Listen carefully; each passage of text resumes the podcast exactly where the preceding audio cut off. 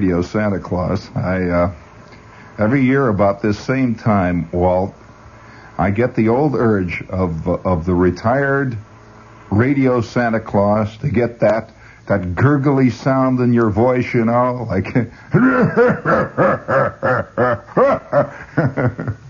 Yeah, it's a funny business, but you know, speaking of uh, of uh, it, it, isn't it a great night out? And it really is great out. I'll tell you, it. Uh, uh, you you hear all these guys yelling about the weather all day long on the radio. We got about ten of them on the station. You know, talk about the weather incessantly on the air, and and you never once hear a guy say, "Wow, what a gas!" And now the news. You know. I mean, it, it just, it's never, it's so impersonal as to be ridiculous. The other night, uh, when, when it was just beginning to snow, I, I tuned, I dialed uh, weather, you know, on the uh, telephone thing, and there was this, there was this great Brooklyn weather girl. I'll tell you, I, I enjoyed her a lot more than any weather girls you ever hear on television. The Central Park temperature is now 70, you know, that kind of thing. And they, they, they've got this beautiful sound that you'll never hear anywhere else. Have you ever, have you ever heard the Chicago weather girl? Oh, sure, you know, they've got these weather girls. You know, the telephone company has this thing, and, and wherever you go, in whatever city it is, uh, you dial this number, whatever number they have. It's always, I think it's, it may, it may be the same number across the country. You, well, I know what it is here, yeah.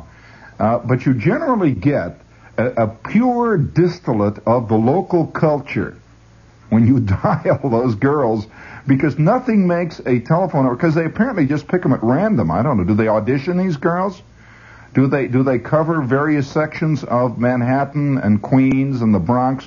One day they have a lady from the Bronx, so she sounds a little different from the Brooklyn gal, you know. And then, you know, to give fair play, to give it fair uh, cross section. But oh boy, was there a dilly of a Brooklyn, a, a pure Brooklyn. She sounded like these, you know, these women that used to do all kinds of Brooklyn accents on the radio when they had, uh, you remember shows with uh, Milton Berle. There was always somebody saying, "What are you talking about?" You know that kind of thing. Well, this lady the other night says the Central Park temperature is 29 degrees. The barometer is rising, and it's fantastic. You know, I listened to that. It was one of the greatest comedy routines I've heard in years, and all she was doing was the weather.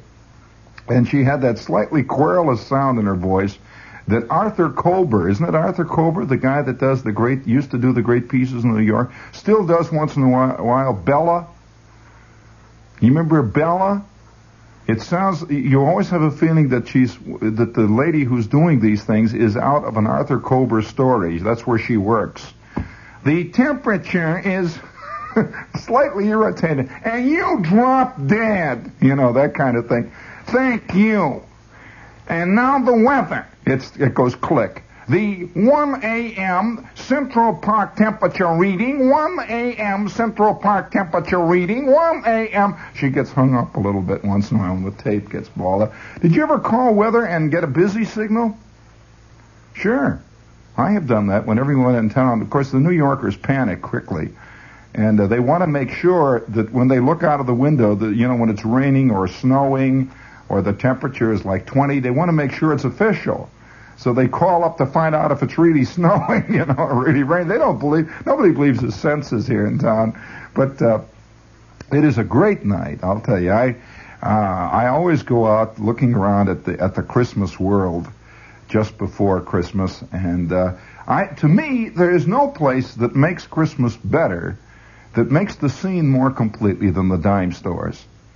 Uh, maybe this goes back to my lower nothing class youthhood, in which uh, whenever the whenever the you know the Christmas shopping starts, the kid goes out to Christmas shop, he immediately goes to the dime store. That where else? You know, you don't go to Bonwit Teller when you're on a 40 cent budget for the entire thing. You know, that covers six people. Well, uh, you know, so so uh, I would immediately go to the dime store, Woolworth. You see, we had two or three big dime stores in town that competed. There was Woolworth, there was Kresge's, which was a dime store too, and uh, let's see, there was Kresge's, Woolworth, and what was the other one? There was another one. Not J.C. Penney. No, there was another dime store that was around. You don't see that one anymore. But Kresge's and Woolworth were my big areas of dealing. And I had my eye on a thing one time. I remember buying. Do you remember any stuff you ever bought for your parents when you were a kid? It's embarrassing now when you think about it. But I, will tell you what I did one Christmas, and uh, I didn't intend to tell this story, but I might as well. But I was figuring, you see, for about a month or so before Christmas, I was always going into the dime store and looking the scene over, you know, figuring out what the what would make it and what I could make and what you know what would really make what would really make the house complete. You know, it really somehow it would make my it would make my mother's life sing, that sort of thing. So I saw this I saw this this this uh, this perfume atomizer uh, it was a silver one. It was glass, but it had silver inside of it. You see, it was vaguely frosted on the outside. And now that I think back on it, must have been one of the worst looking things that Woolworth ever handled. It had a rubber bulb on it that was sort of jonquil yellow. And it, and it squeaked when you squeezed it, which I thought made, it showed that it was good. You know, it, it made a, a, when, you know, like a little mouse, one of those rubber mice, when you squeeze it, it made a squeaky sound when you squeeze out, well, that, that shows it really has a lot of suction and a lot of power. it really blows a lot of perfume out. Well, well, I kept going past and looking at this thing. And this was about, oh, maybe about two or three weeks before Christmas. And I, I, I, I, you, I had a debate a lot, you know, because it was a tremendous investment. It was a full quarter. And, uh, yeah, it was going all the way. It was a quarter. And they had other they had other atomizers there for 15 cents. They had a couple of them for 20 cents. And I was looking at the high price line on, on the middle shelf there, the 25 cent atomizers, and they had some red ones, and they had a they had a blue one. Let me tell you, that would make your eyeballs sweat just to look at it. It was so blue. I don't I don't know where they got the blue, but even at that age, you know, I could see that was a rotten color.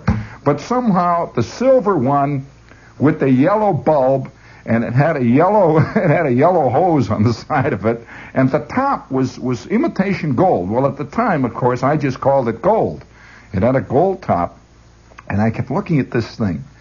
And finally, I decided, well, okay. And I'm in town with my brother, and you know, my mother and father are gone off. So then, now, no, look, we'll meet in front of Minas's. Now, you be there immediately, and I don't get, don't get lost, don't get hung up, because we do not want to have to go scrubbing around through the dime store looking for you kids. Now, at exactly eight o'clock. Now, you can see when the big hand is pointing, uh, and, and now you you be here at eight o'clock in front of Minas's. Now, you here? Okay. So we go off, we split, and Randall's got a full 30 cents to spend. Since I was older, I had something like 45. I was going all the way out. And uh, I'm down there, and immediately I make a beeline for the counter where they sell the cosmetics and all the false eyelashes. You ought to see the Woolworth false eyelashes. They're great. I'll tell you that. well, they've got them, you know. So, so I'm, I'm looking around, and I'm, I'm, I have to make one last survey of the scene to make sure that I that is really what I want to get. So I go looking over the scene. I look back and forth, and finally, okay, I'm going to pop. So I go up to this lady that is in charge of the atomizer section there, and there's about five million people shopping in the dime store, of course. Hey, oh, they were snacked up like cordwood. You can't even, you know, how, you know what a mess it is trying to get waited on. Even when you're grown up, you, you can yell back.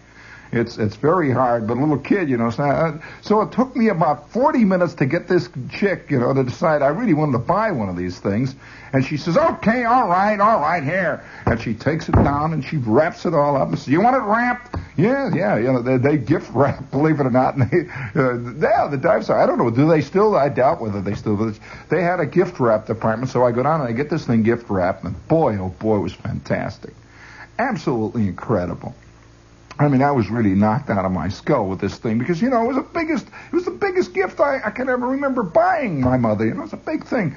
So I take the thing all the way home. Know, we're sitting in the back seat of the Graham-Paige, and I got this thing stuck under my sheepskin coat where nobody can tell what I've got. Oh no, no, it's a secret now. And of course, my mother always says, "Did you do any shopping?" Yeah, well, yeah. she says, "Well, what did you buy?" And Randy is going, ah, ah, ah, you know, he's going, and I'll shut up. It's a secret. Well, of course, it's a fantastic secret what I've got for everybody. I got this. I got this giant plastic lotto game for my kid brother, you know, which he cared for like a shot in the head. lotto. I never knew a kid that cared a nickel for lotto, but they always get gifts of lotto sets, and so I got a lotto set for him.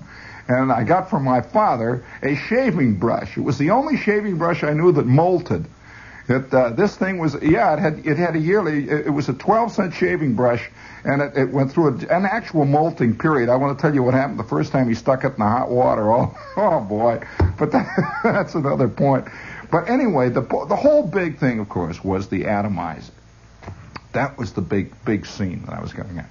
So I got this atomizer, and, and, and I could hardly wait. You know, you always you always want to show it to somebody. I got to show. Hey, mom, I bet you can't guess what I got. And she'd say, well, now, I, su- I thought it was supposed to be a surprise. I don't want to know. Well, I, yeah, that's right. That's a surprise. I bet you can't guess, though, boy. And she'd say, well, what did you get? A Fielder mitt? Oh, come on, Ma, I don't want Fielder mitt. No, I bet you can't guess. Really, it's, it's, uh, uh, first of all, I'll tell you, it's, uh, it's little. It's a little package. It's very little. You'll probably think it's not much, but it's, because it's so little, see, but you'll be surprised because it's fantastic. It's very little package.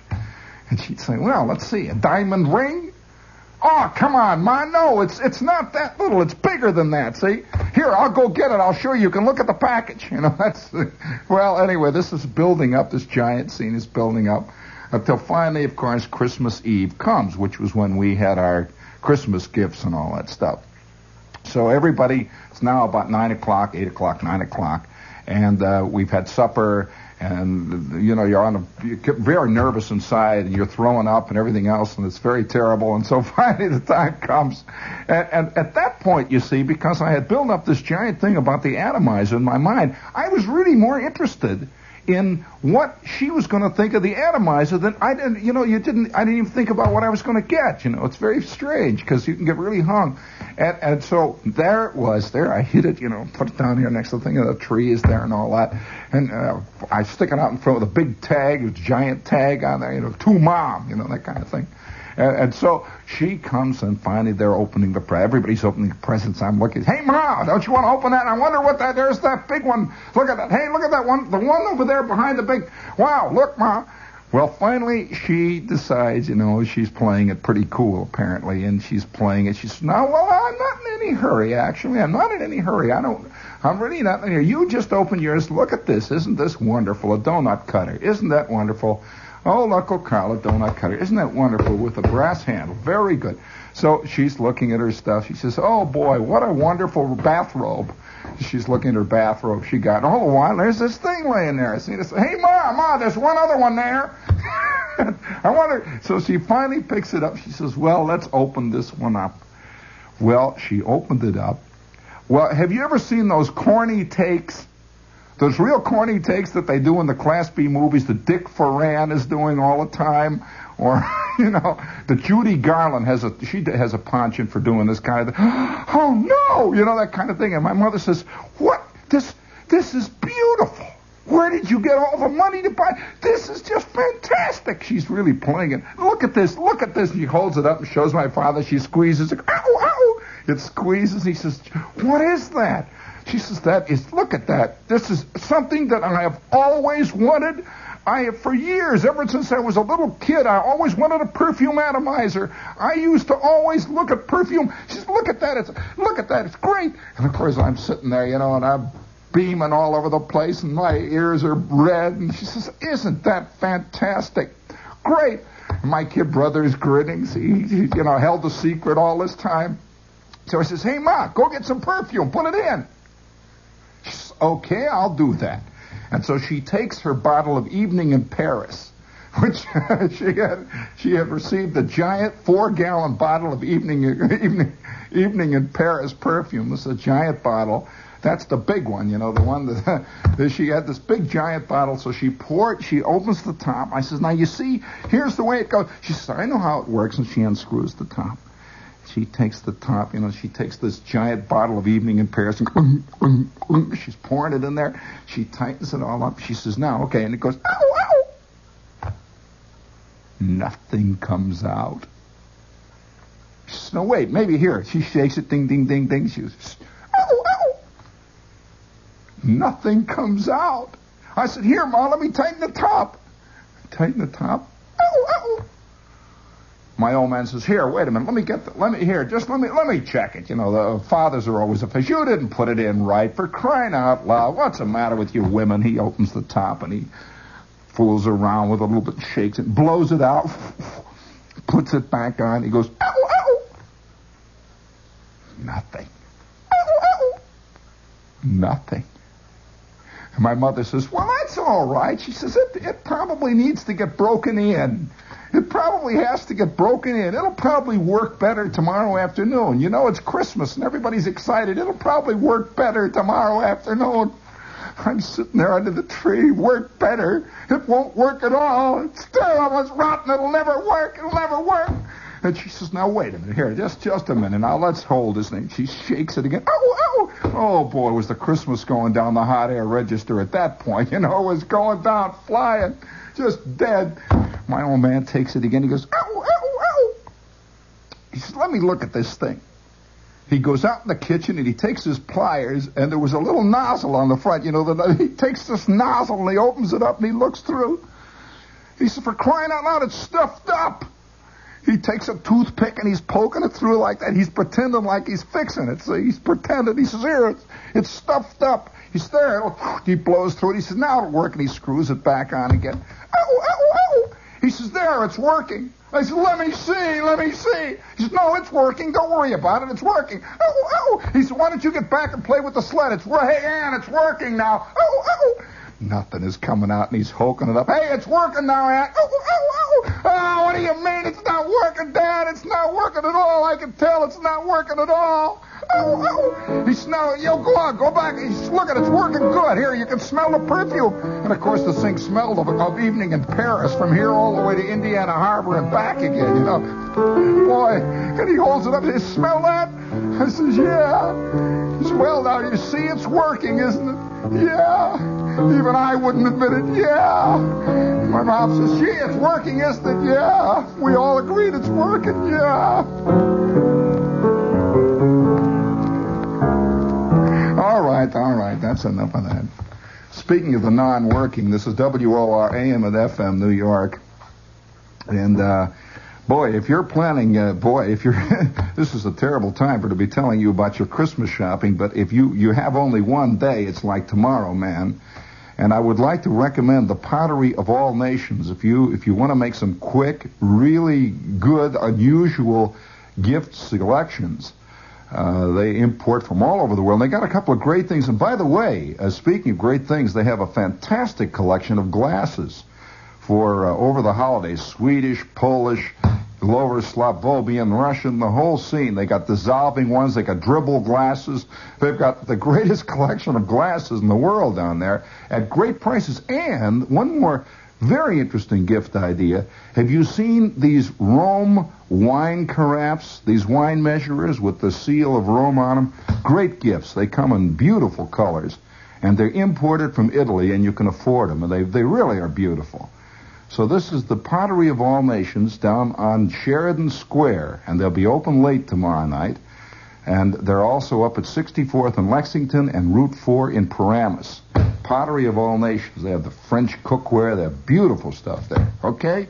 You know, uh, I, I uh, this is this is a this is a great time. This uh, this snow out here and all that, and all the people sludging around. I I just came back from the dime store. That's why I was reminded of it. I always I always make the dime store a scene, and the dime store uh, does do they call it the dime store here in the East, or they call it the five and ten here? Well, the more popular term in the Midwest is the dime store. You're going down to the dime store. They they rarely call it. Well, they did call it the five and ten, but that was more of a square term for it. That was, you know, the, the five and ten. Uh, yeah, everybody calls it the dime store. Well, well, the dime store I notice here uh, has has the rock and roll syndrome going all the way. I'm telling you, rock and roll comes out of everything in the dime stores. And, and and it was interesting to note that during this the holiday period they have rock and roll carols. Uh, you know, cover cover the whole scene.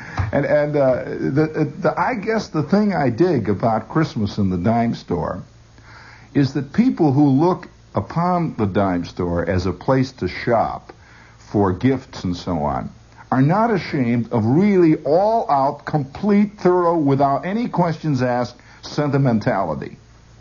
They are they're, they're nowhere near as hip as the Bonwit Teller crew, you know, who who really would never never show any real emotion about anything. But it's great to see about seven people all standing around a counter, great bunch of people, uh, thinking in terms of buying some gigantic plastic lamp that has, that has the genuine lifelike features of the Taj Mahal and it lights up and looks like a forest fire when it really gets heated up. You know, they're all talking about whether Aunt Min would like this. You know, and, and uh, there, there's something there's something really uh, really great about it, and, and has nothing to do with with Slavism or bad taste. It's something that transcends that. Well, this this is a part of America, and I suspect part of uh, of the Western world, which is rapidly dying out. Uh, it will die out, and, and I would say probably within the next uh, 30 or 40 years, hardly any of that will be seen. Uh, because even even the kids now who live in the slums generally are hip. Uh, they they they, uh, they they they find in the trash baskets they find New Yorker magazines of last week. They do not read the Police Gazette, you know. So so it's a it's a different scene, and and I uh, every time at Christmas, I I think of, of some of the great, uh, and, and, I'm not, uh, I'm, I'm, talking about an, an, American sentimentality, which is very special. No other place in the world has ever developed the kind of frontier attitude towards baubles and tinsel and little things that flash and things that go round and round and make noises than the, than the Americans. And I suspect this is because we are still in the last stages of being a frontier society that uh, you'll find in most foreign countries, uh, the, the old societies, the old civilizations, you'll find very little of this. And very little of uh, flash, and even among the lower classes, you won't find a guy, uh, uh, the people in in in Rome or people in places like, oh, perhaps England, will not be given to this kind of thing as completely and wholeheartedly as you will find in America. I'll never forget doing on a Christmas Eve uh, a few eons back in my Neolithic period, I, I used to do a commercial.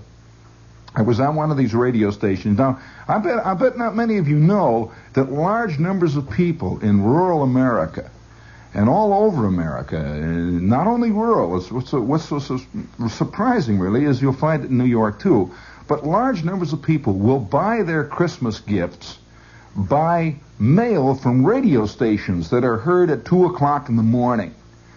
And uh, we used to play, I remember on this radio station I was working at the time, I was going to school, and it was an all night show that I was on.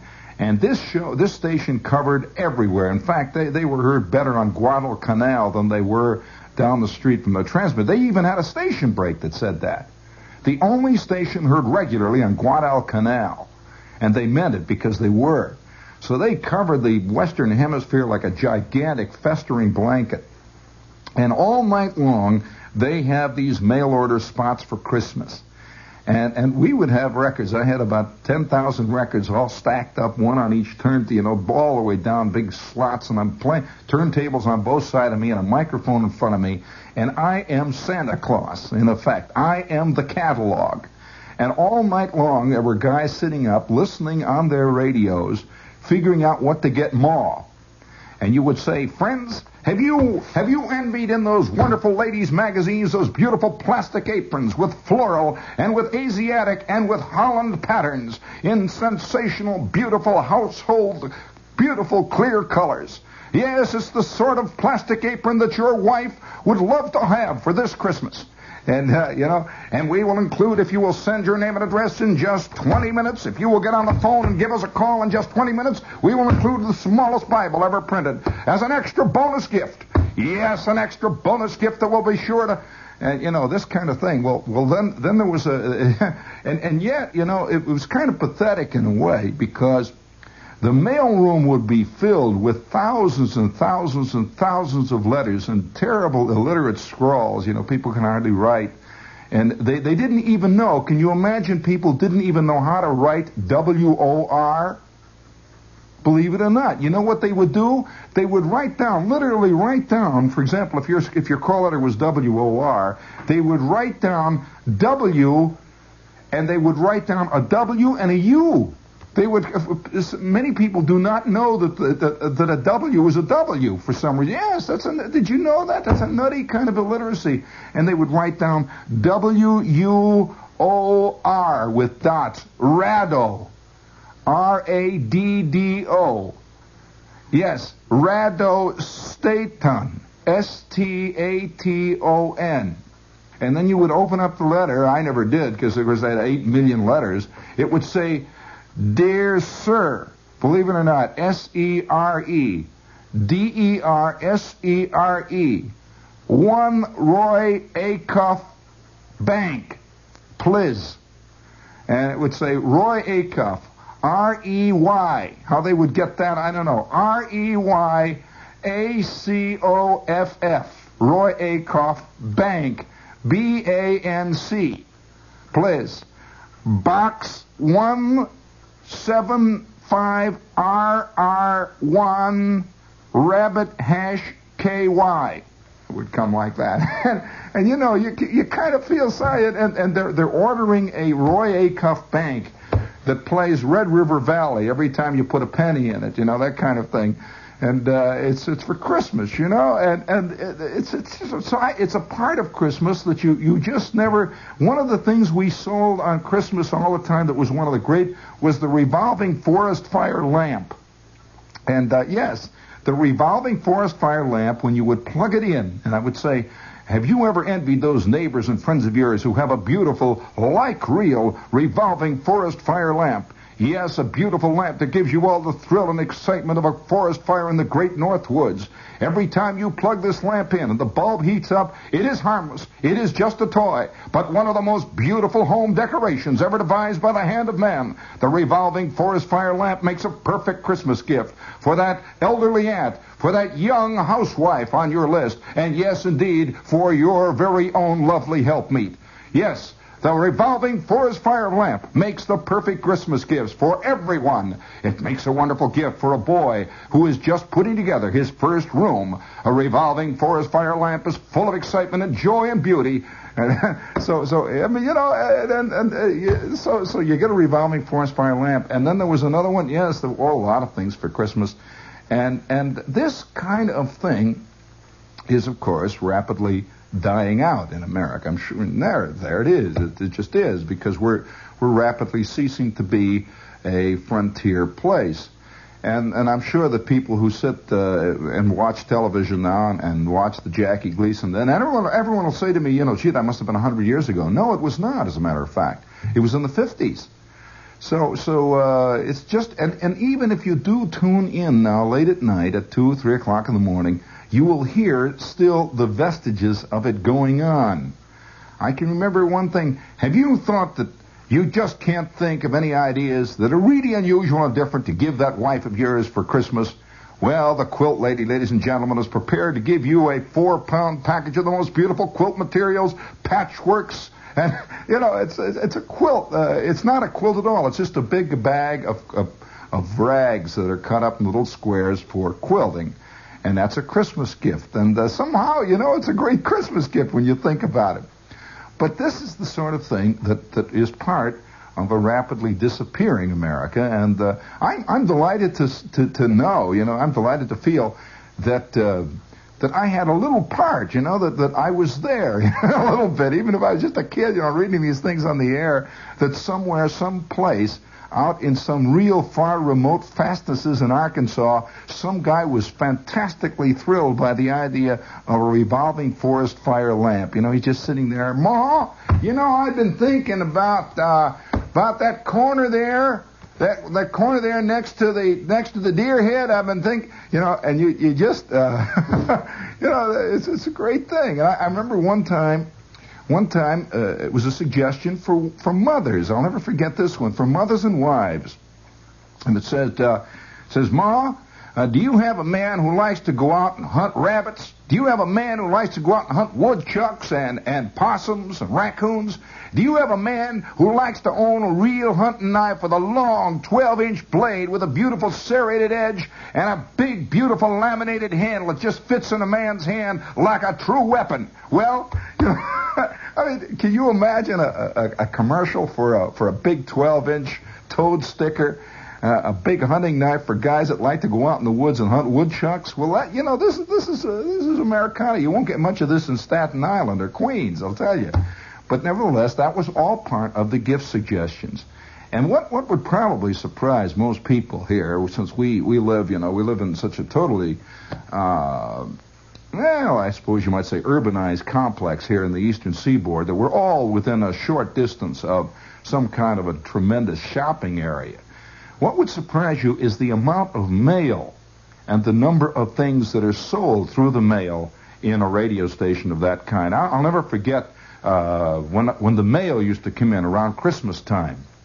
I remember one one wild Christmas week when uh, when when the mail came in, and every day of that week uh, we would have Pinkerton guards standing on guard in the mail room.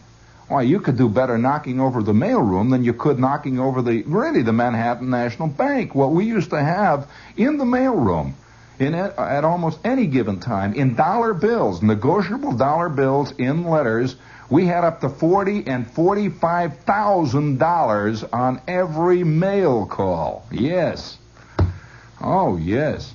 In fact, uh, this this uh, this radio station in in one two month period uh, took in by mail uh, at a Christmas, you know, just before Christmas, that whole holiday season, just a little bit under a quarter of a million dollars in cash in the mail. So you know that's that's really you're, you're dealing with big kale, and uh, and this this is this is all part of it. You know, I I, uh, I speaking of that uh, that that great uh, disappearing commodity, uh, the, the unabashed sentiment in in American life.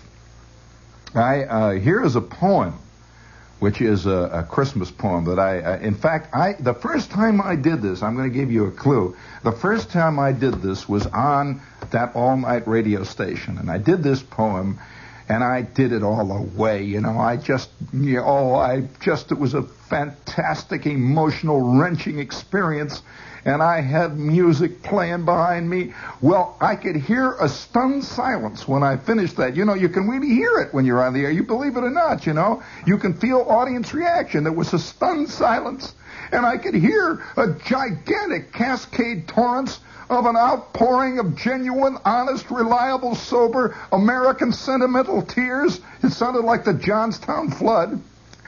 And then the phone started ringing. They were calling in from all over the country. By George, will you tell that young man on the radio I never heard such sentiments in my life, and I just want to tell him. Do you want to hear that poem, Walt? All right, Brent, sneak in some of that sentimental, some of that low down music here. Oh, gotta set the scene. It's Christmas Eve. Do you see the scene, folks? It's Christmas Eve and a low, dark, stormy sky is just hanging over there. You got it? And it's a cold Christmas Eve and the wind is howling. A boot black slept in a dry goods box. It was on a Christmas Eve. Though all alone in his scanty home, in Santa Claus he did believe. He slept on rags and straw, and then he placed his little shoes outside, just as he hung his stockings up before his mother died. The night rolled on, and no Santa came, but a thief crept soft and low as he stole away those little shoes that were left standing in the snow. Sad, sad indeed to see the lad standing in the storm, alone, beside the empty dry goods box that served him as a home, and the look of disappointment. Santa Claus did him refuse. But saddest of all was to hear him call, Santa Claus, bring back my shoes. But a moment's time had scarcely passed till I was beside the lad. What, what makes you weep? Dear boy, I said, have, have you indeed not got a dad? Oh, no, kind sir, he said with a beseeching look to me. My poor mother died a year ago. Papa was lost at sea. I started back when I heard this tale, for I was, I was returning home. Then I scanned his face. What did I trace? It was the outline of my own. I grasped the box. As I held my child in a father's fond embrace, I could feel that my brain was whirling and the hot tears rolling down my face. On a whale ship, I sailed for six months' voyage to sea. I was wrecked and cast on a foreign shore where none could hear from me. The truth was clear. My wife, so dear from earth, had passed away. I had played the part with broken heart of Santa Claus that Christmas day. Oh, thank God indeed to find my boy, although in the storm alone, beside the empty dry goods box that served him as a home. I dispelled his disappointment. Santa Claus will not refuse, for your father has come. My dear, my dear own son, I will buy you new shoes.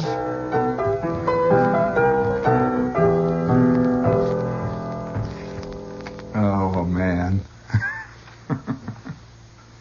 that was by Barney Mullally. It was a late 19th century uh, Christmas ode, the Boot Blacks Christmas. Listen, if I played the Bums Christmas for you guys here tonight, you just wouldn't be able to go home. I don't want to play that one. The scenes, the terrible scenes and the in the Salvation Army, you don't want to hear that one, do you? oh yeah, yeah. Well, well, you know this this is all part of it. I, I remember, you know, it's a funny thing. And and and I'll tell you another little odd thing that might be uh, might perhaps it's not odd. It's just part of the passing scene. And anyone who has been in radio or in the public uh, media of any length of time can tell you that there's been a tremendous amount of difference or changes come about in the what what you can call, I suppose, the sentimentality of the American people. For example, one of, one of the most uh, probably one of the most touching things that uh, anyone who's ever been in radio can tell you about is around about Christmas time.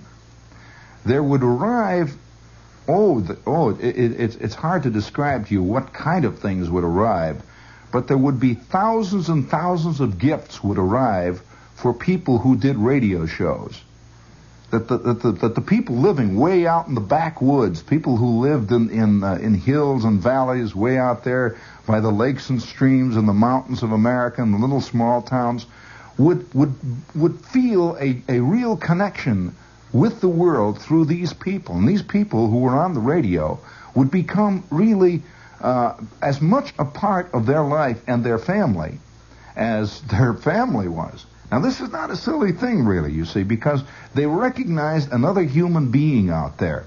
Of course, in our time, very few people recognize another human being. They recognize all of mankind, but not any specific human being.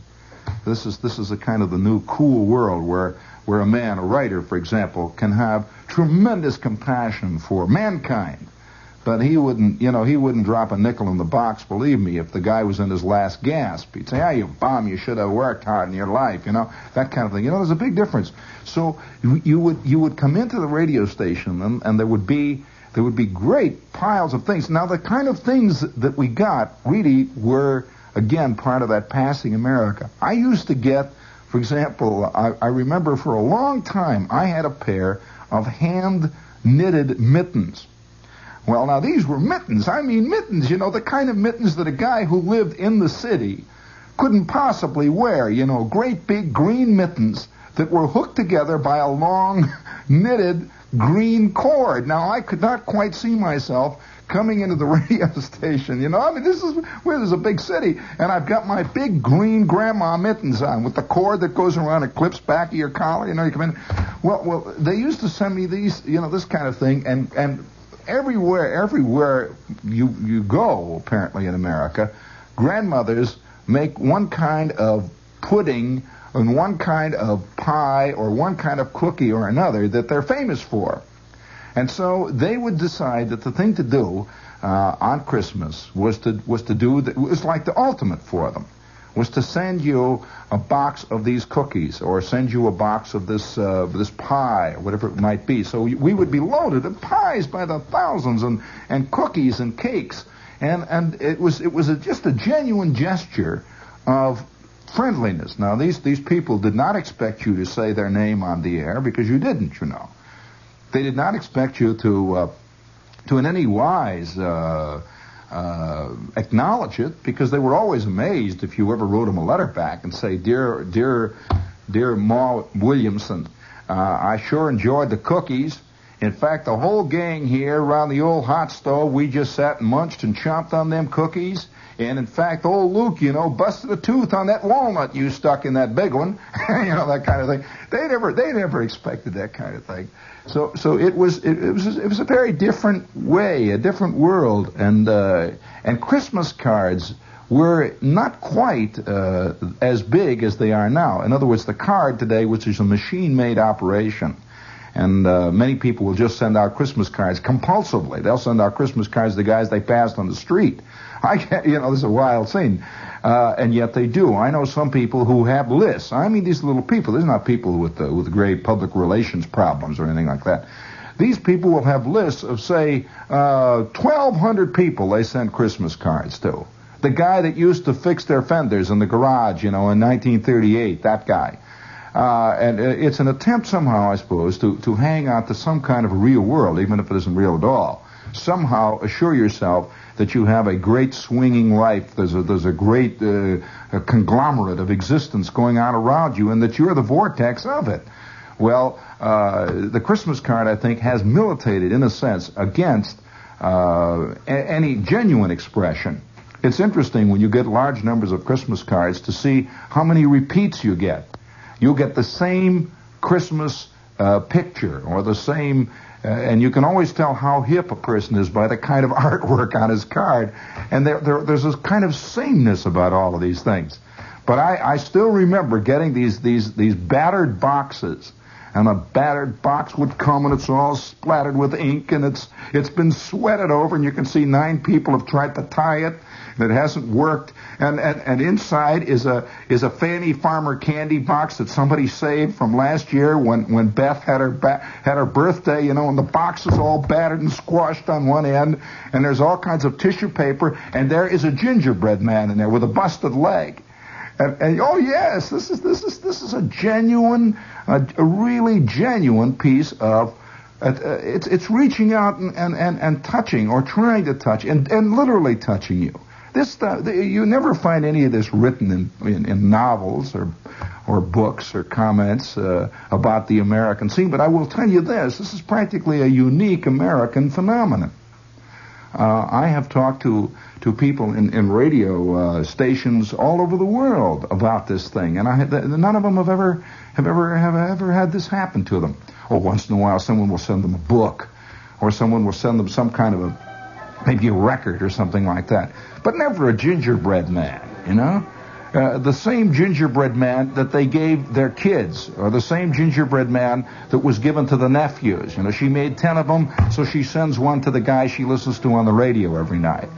And don't think for a minute that the, that the people in the radio stations did not respond to this. That's on the contrary, because this is the kind of thing you can't help but respond to. You'd have to be some kind of a monster. You'd have to be half dead. But it's it's a passing thing, and somehow uh, being part of it and seeing a little bit of it was one of the better things that have happened to me in this business. Keep your knees loose and have a good one.